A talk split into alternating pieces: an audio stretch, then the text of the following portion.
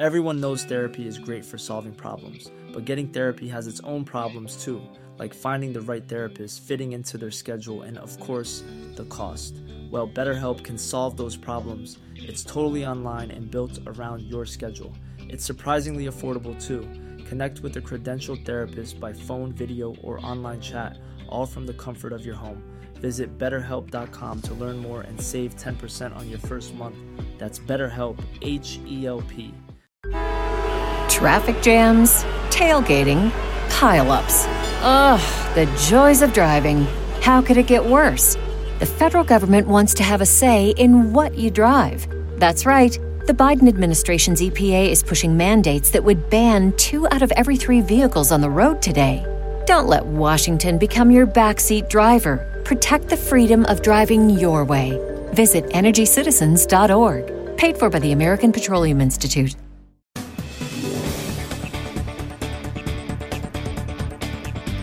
Hello, thanks for tuning in to another episode of N C I A's Cannabis Industry Voice on Cannabis Radio. I'm your host, Bethany Moore. I'm the Director of Communications at the National Cannabis Industry Association. I'm happy to have a longtime member and actively engaged N C I A member, Mark Slaw, from our Diversity, Equity, and Inclusion Committee on the show today. He is C E O and owner of iComply, working in the specialist sector of compliance for the medical, retail, and hemp industries, and has over thirteen years experience in cannabis industry development consulting and operational compliance, and over twenty-two years experience in regulations and risk management. He is a qualified expert witness on cannabis compliance and regulations in Colorado, and his company iComply provides operational compliance services and validation of over two hundred cultivation, manufacturing, and processing and dispensing facilities since twenty eleven, and consults for a variety of communities, organizations, and governments. Lovely to have you on the show today, Mark. It's always lovely to be with you, Bethany. Thanks for having me. Great. So in addition to what we've already shared, uh, let's learn a little bit more about you and your background and some of the things that you got into before getting involved in cannabis. What do you want to be when you grow up, right? Yeah, something like that. Um, you know, it's weird. I feel like I have some karmic retribution. I used to work in uh, fraud and risk management in the banking sectors uh, for like about eight years or so. And ironically used to shut down dispensaries in California who were using credit card processing and calling themselves flower shops.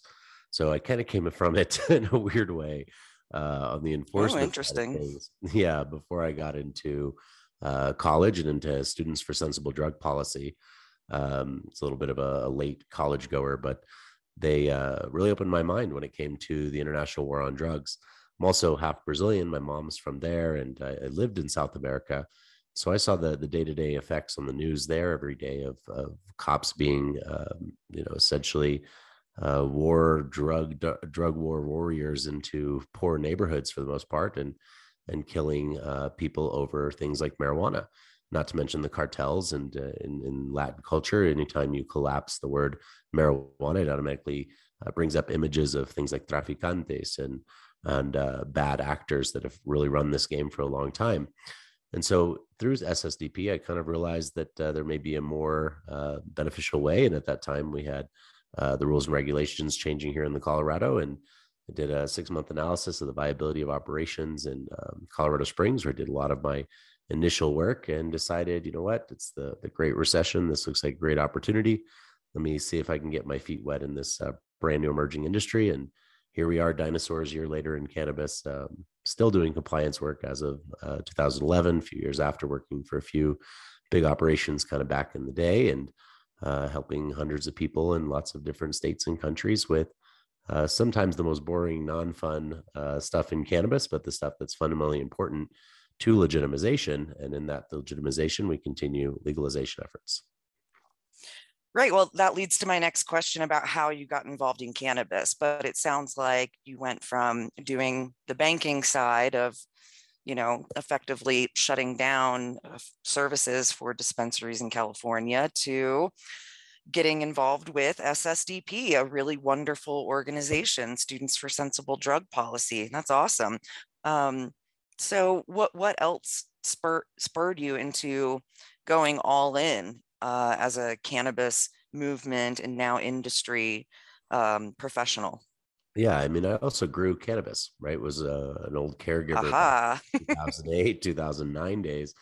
Uh, me and a good buddy who's still in the industry, and uh, you know, we didn't get caught, kind of a thing, but we were definitely operating in the gray area. And coming from the legacy market, we you know really realized the challenges and difficulties that it would take to try to establish a business uh, in the industry and to transition from sort of legacy to legitimate. And um, you know, I think after M S thirteen tagged our fence, I decided maybe it's just better to go legitimate, and was kind of early on, uh, you know, putting folks together and helping out some of the initial. Uh, businesses representing their interests at the Capitol, and running industry organizations, and running the Amendment sixty-four campaign for legalization uh, on behalf of Southern Colorado. So doing what I could to try to create the legitimate space so that we really didn't have to operate in the shadows anymore. Yeah, that's great. Well, thanks for getting involved uh, in things here in Colorado as well. It's, it's become a domino effect across the country since Amendment sixty-four passed, and that That had a lot to do with the messaging around regulating it like alcohol, and it cannabis being safer than alcohol, if I recall correctly. Is that right? Yeah. I mean, that was definitely in the slogan of the campaign. It was in the ballot language. But places like Colorado Springs, right, second largest city in Colorado, decided to not go recreational, ignore the will of voters. So I spent another three years trying to get them to overturn the vote, trying to convince those business owners down there to uh, put their money where their mouth was and put their best effort forward. And I think finally this year, they'll be voting on it this November, uh, ten years, right, after Amendment sixty-four passed uh, in that town. So it, it's uh, it's amazing to think we're, we're ahead of the game. And in a lot of ways, we still, uh, you know, are watching those dominoes fall. I mean, a big thing we forgot to do was, uh, you know, allow in social equity in Colorado. And we're not doing a great job of it, for example. So Um, you know, we, we called those people undesirables and told them they couldn't have business licenses. And you wonder why the, you know, the, the diversity in the industry doesn't look anything like the diversity of Colorado. Yeah, we'll certainly get more into that in this episode. Um, so the Springs is kind of slowpokes when it comes to embracing uh, what the will of the voters across the state ultimately wanted.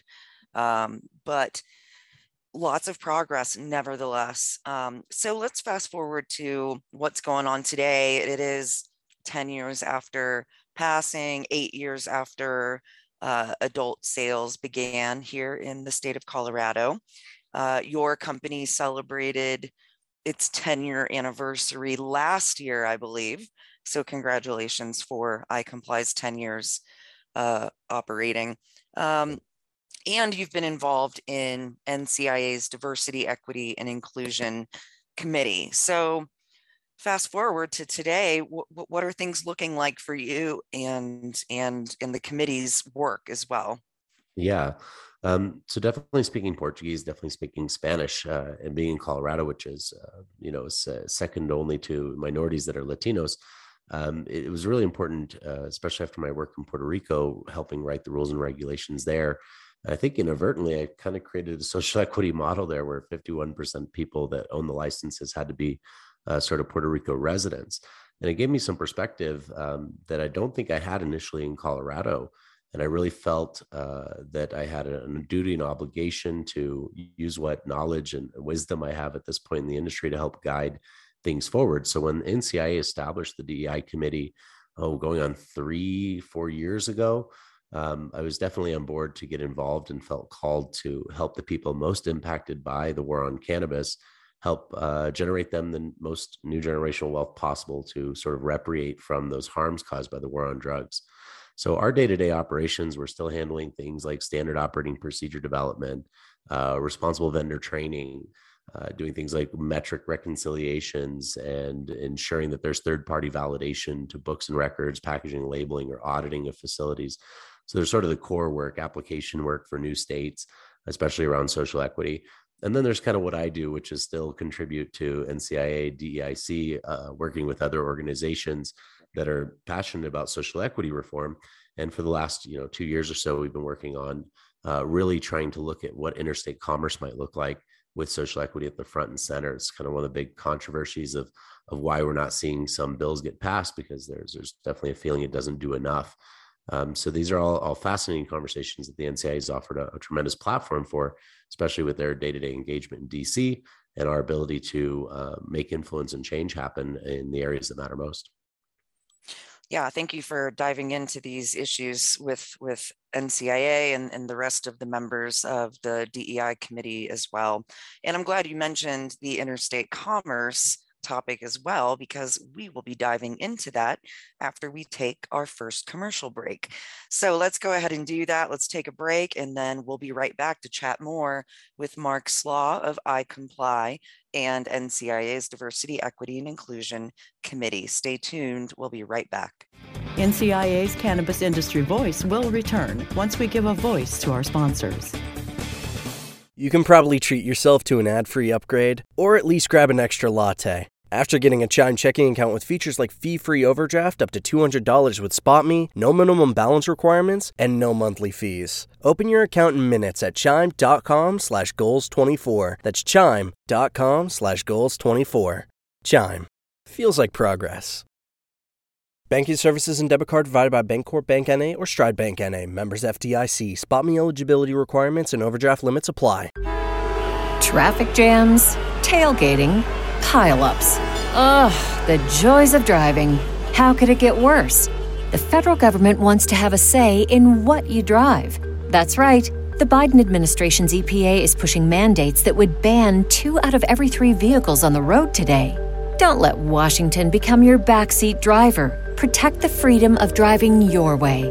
Visit energy citizens dot org. Paid for by the American Petroleum Institute. We're back on N C I A's Cannabis Industry Voice on Cannabis Radio. I'm your host, Bethany Moore from N C I A, and we're chatting with Mark Slaw from iComply, and he's very involved in N C I A's Diversity, Equity, and Inclusion Committee. So before our first break, you mentioned interstate commerce is becoming an issue that's intersecting with social equity. And we've begun publishing uh, the blog series that you've been writing with the D E I committee on the intersection of interstate commerce, which we do not have as an industry right now, and how, how it plays into social equity. So I think it would be helpful first to define what interstate commerce is and why the cannabis industry as a whole really wants to achieve this for our industry. What's your insight into that? Yeah, so the, the concept of interstate commerce uh, really is constitutional at a federal level. Congress essentially has the purview to regulate commerce between the states. So that's simply what we mean by interstate commerce. So you see it in alcohol, you see it in tobacco, you see it in firearms, you see it with the F D A. Even C B D now is being regulated by a federal agency.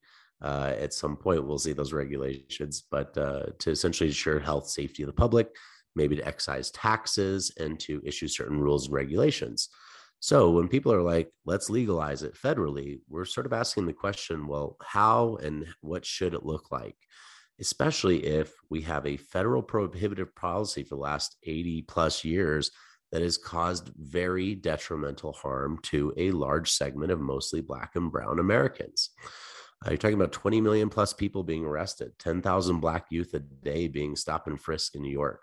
I mean, these are really serious and detrimental um, issues that have been going on with the, the crime bill and with the escalated war on drugs under Reagan, and going back to the scheduling and going back all the way to the Tax Act stamp of nineteen thirty-seven. And even before that, looking at the racist language used Uh, to promote the initial prohibition of cannabis, saying that smoking this would make darkies think they're as good as white men.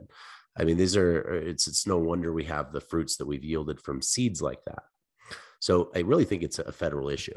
And I don't mm. think we can leave it up to the states, just like with civil rights. We can't leave it up to Alabama to get social equity right, right? Mm. We can't leave it up to Mississippi to do what's right for social equity when they felt so justified in doing things for so long. So I think for us as a D E I committee, we really looked at interstate commerce as sort of the silver bullet, the catch-all, the Civil Rights Act, if you will, at a federal level as our last resort to try to balance the scales of injustice that have been going on for decades. So if we don't have a way that's permitting the ability to export, import, and otherwise transfer or test marijuana between states, when we open up and try to sell California weed in New York legally, for example, we feel that people should be partnering with a majority of social equity folks to move that product and to have those permits federally in order to pay those taxes and gain that business from the, the business of interstate commerce in order to make the most amount of new generational wealth possible for those most impacted by the war on cannabis, and to align state social equity programs to a broader vision of what things might look like federally. So that's kind of what we're talking about in our blog piece, and, and what we're wanting people to understand and think about as it relates to interstate commerce and social equity. Yeah, thanks for that insight. For, for, for me, when I thought of social, uh, for interstate commerce specifically, I'm thinking there are certain parts of the country where the climate is just not conducive to growing cannabis. Maybe it's too cold, too hot, too humid, what have you. And then there's amazing cannabis coming out of California and the Pacific Northwest and things like that. So why would we force a state with poor climate to have to build all these expensive facilities just to grow cannabis when they could be importing it from California or Oregon or Washington? So intersecting social equity into this conversation, I think, is super important. So now that we have sort of defined interstate commerce, how would social equity licensees and operators, which we're seeing more and more of as states legalize cannabis and actually write this into the bill, write this into the legislation. So when federal legalization finally happens and we have some form of interstate commerce available for the cannabis industry, what would the immediate impact be for these social equity license holders and operators? Yeah, so in our proposal, they're the most qualified, right? They have the experience, they have the education at that point, and they're uh, businesses that are owned by social equity licensees.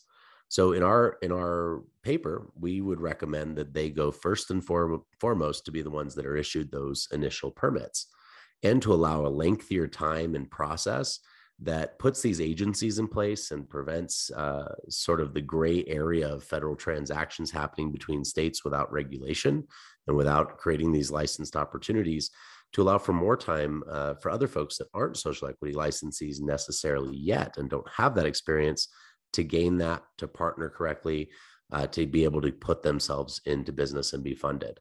So we really feel like um, the social equity licensees that are going into business now are going to be the, the leaders of the future as it relates to interstate commerce and as it relates to the entire subsegment of what social equity cannabis operations and operators look like. Mm-hmm, mm-hmm. Right. So in the year twenty twenty-two, now we currently have thirty-six states with legal medical cannabis and eighteen with adult use, twenty-one plus. Most, if not all, have some form of social equity programs giving Black and brown business owners more equality in our industry. So from your perspective, I'd really love to hear what we think is working so far, as well as what's where we're still falling short. Yeah, this is the juicy conversation happening between N C I A, M C B A, and other organizations, because that is the real question. And I hate to say it, but uh, the road to hell can be paved with good intentions. And as much as some of these states are intending well, uh, there haven't really been any super successful state models. There are always flaws. People are stumbling over their own feet, and they're trying to learn along the way. One of the, the powerful tools that um, M C B A, Minorities for Cannabis, uh, Mi- Minority Cannabis Business Association, put together is called the National Cannabis Equity Map. They put this together with ArcView and Weed Maps. Oh yeah, uh, I saw that. That was great. Yeah, and it actually starts to map out what the programs look like in each state. So if anybody here has been arrested in the war on cannabis or grown up at, at the detrimental impact of that, their family member, et cetera, you can look at this map and get a legal status of what the social equity um, situation laws look like. So in California, for example, a lot of it's been municipal up until it became statewide. Uh, Colorado right now, you have social equity, but no uh, no other cities but Denver and Aurora are doing it. Uh, it's not even like these local governments know that they can do it or that they want to do it. And so you, you're left with a hodgepodge of different regulatory environments. This all boils back down to compliance and understanding what mm-hmm. you can and can't do and the rules and regulations between multiple markets uh, to really see where those opportunities might be. And we're trying to learn collectively as a, as a group, as folks that care about these issues passionately, how we can propose better policies for future markets, right? It's one thing to complain that it's not working, but we're very solutions oriented. And so I think there's a policy paper coming out that we've contributed to as well that'll be talking about what are the suggestions we can do moving forward. Because generally speaking, we face the same problems, and these are also addressed in our interstate commerce uh, social equity blog that we're publishing in the three-part series. Uh, but we do talk about overcoming the barriers to a lack of access to experience or education in the industry. How do we solve that problem? And access to funding or available real estate. How do we solve those issues? Right? Or not enough licenses or too many licenses. I mean, there's kind of all of these conversations that come into play around what makes good policy and gives social equity people, right? Not a head start, but an equal start. And that's kind of the most important thing here, is to understand that many people have been disprivileged, and what are the policies that are going to create the equity possible so that they can fairly compete in the industry and have an opportunity at new generational wealth. Awesome. Great. Um, th- yeah. Thanks for that insight, and appreciate all this work and forward thinking and solution focused thinking as well that the D E I committee is working with here. All right, let's take one more commercial break, and we're going to keep chatting um, about this intersection between interstate commerce and social equity. And for listeners who want to check out the Minority Cannabis Business Association's map, it is minoritycannabis.org slash equity map. Um, and you can check out that national equity map. It's clickable. It's very cool. Highly recommend checking that out. Stay tuned. We will be right back on N C I A's Cannabis Industry Voice. N C I A's Cannabis Industry Voice will return once we give a voice to our sponsors. All right, we're back on N C I A's Cannabis Industry Voice on Cannabis Radio. I've been chatting with one of our active members of N C I A, Mark Slaw from iComply, and uh, working with our Diversity, Equity, and Inclusion Committee. Um, before we took a break, um, you were really giving the breakdown of what is and what isn't working with the various hodgepodge social equity programs in cannabis across the country. Um, I just want to ask if there's any other ideas or suggestions for improving these that are coming up um, as we continue to navigate forward with our with our industry's evolution. Definitely. I mean, we just saw, you know, New Mexico put the cart before the horse. Um, there have been these models out there that think it's better for cities not to be able to prohibit, but to limit by zoning, et cetera, how many places can be objectively available for social equity. And we saw that social equity had no prioritization. There was no actual benefit to being in social equity. Uh, and in Colorado, your social equity folks have to be li- like tied to a dispensary to do things like delivery, and they're getting paid like Uber drivers, not like people that are selling cannabis and actually making margins. So we can see where there's a lot of problems. Um, I think that it's hard because uh, you have competing industry interests that want to, in a way, control or colonialize a culture that's largely come from social equity folks. And you also have them wanting to uh, almost be able to pick these folks up at a cheaper price later on. You know, just wrote a blog piece going more into this a little bit as well. And it's hard to stop some of those social forces from interplaying with politics. And again, thinking they're being done in good intent without actually asking, um, you know, people that are working on this issue, what should be done. So I think some of the biggest improvements are having access to things like grant funding or low interest business loans from the, the tax revenues. If we don't fund these operators, they don't get into business. Uh, and just having them rely on predatory operating agreements or big companies coming in and pretending like they're their partner just to leverage them out later are some of the major problems we're seeing. So to be able to have um, access to banking, access to funding, uh, and access to an equitable starting point, pre-approved application funding, right? Before you go talk to that, uh, that large cannabis M S O that might be interested in you, are definite ways to make improvements. Additionally, social equity technical assistance programs are another way to make a difference by teaching people the business skill sets they need, the cannabis skill sets they need, helping walk them through business plan development and creation of projections and these sort of fundamental business understandings, and teaching them things like cannabis compliance, right? So they know what they do when they do get into business and how to run their business correctly, helping them with standard operating procedures and getting them uh, a foot forward on some of those education gaps. Um, New York right now is doing things like buying the real estate on behalf of these social equity operators and subleasing it to them on behalf of the state to prevent predatory leasing arrangements. This is somewhat controversial though, because if that operator wants to buy the building, can they? Can they sell it and get a piece of the building when it sells? So there's a lot of questions that are still coming around, a lot of these well-intentioned solutions, and it's always a work in progress to try to really determine what are the best ways to improve the, the, uh, the, the issues at hand in these states. Mm, yeah, those, everything you mentioned makes perfect sense, especially, you know, the The access to capital. Uh, you can only rub so many pennies together, and you know it's going to take a long time to get a million dollars. And investing in this industry just to get started is incredibly expensive. The the the, the wall to jump is is a huge leap, uh, which is which is why those who have access to wealth and capital uh, are able to jump in so much faster um, than. than the social equity applicants as well. Um, thanks so much for doing this juicy, juicy conversational work, as you put it earlier. Um, it's a lot to talk about, and it's all important to break it down and really examine. And I'm looking forward to getting part three and, and of your blog series on the intersection between interstate commerce and social equity, as well as further contributions on these issues as well. And as we're running out of time here, um, again, it was your ten year anniversary at iComply last year. Um, you joined us in San Francisco last year uh, and Michigan at our conferences post-COVID and spoke at those as well. Uh, how ten years later, eleven technically, they, they say the cannabis industry is like dog years, right? You said dinosaurs at the beginning of the show. How are you feeling? Are, are we... Are we are we chugging along here? Are we excited for the future? Are we exhausted?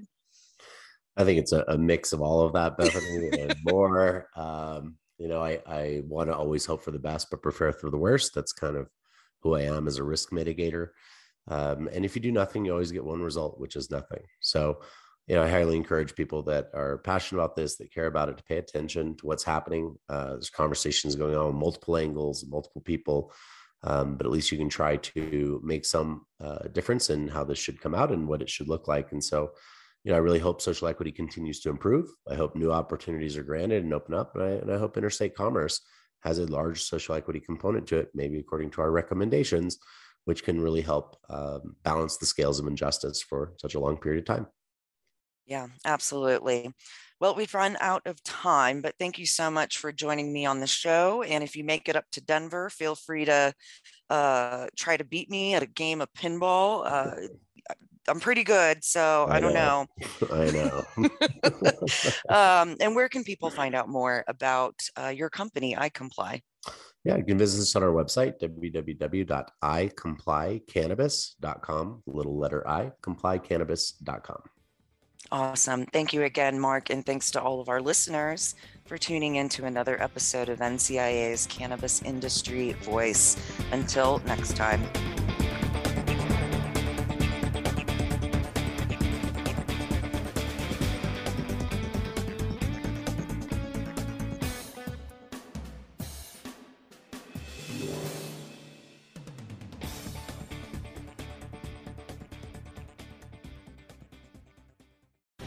The opinions expressed on this Cannabis Radio dot com program are those of the guests and hosts and do not necessarily reflect those of the staff and management of Cannabis Radio dot com.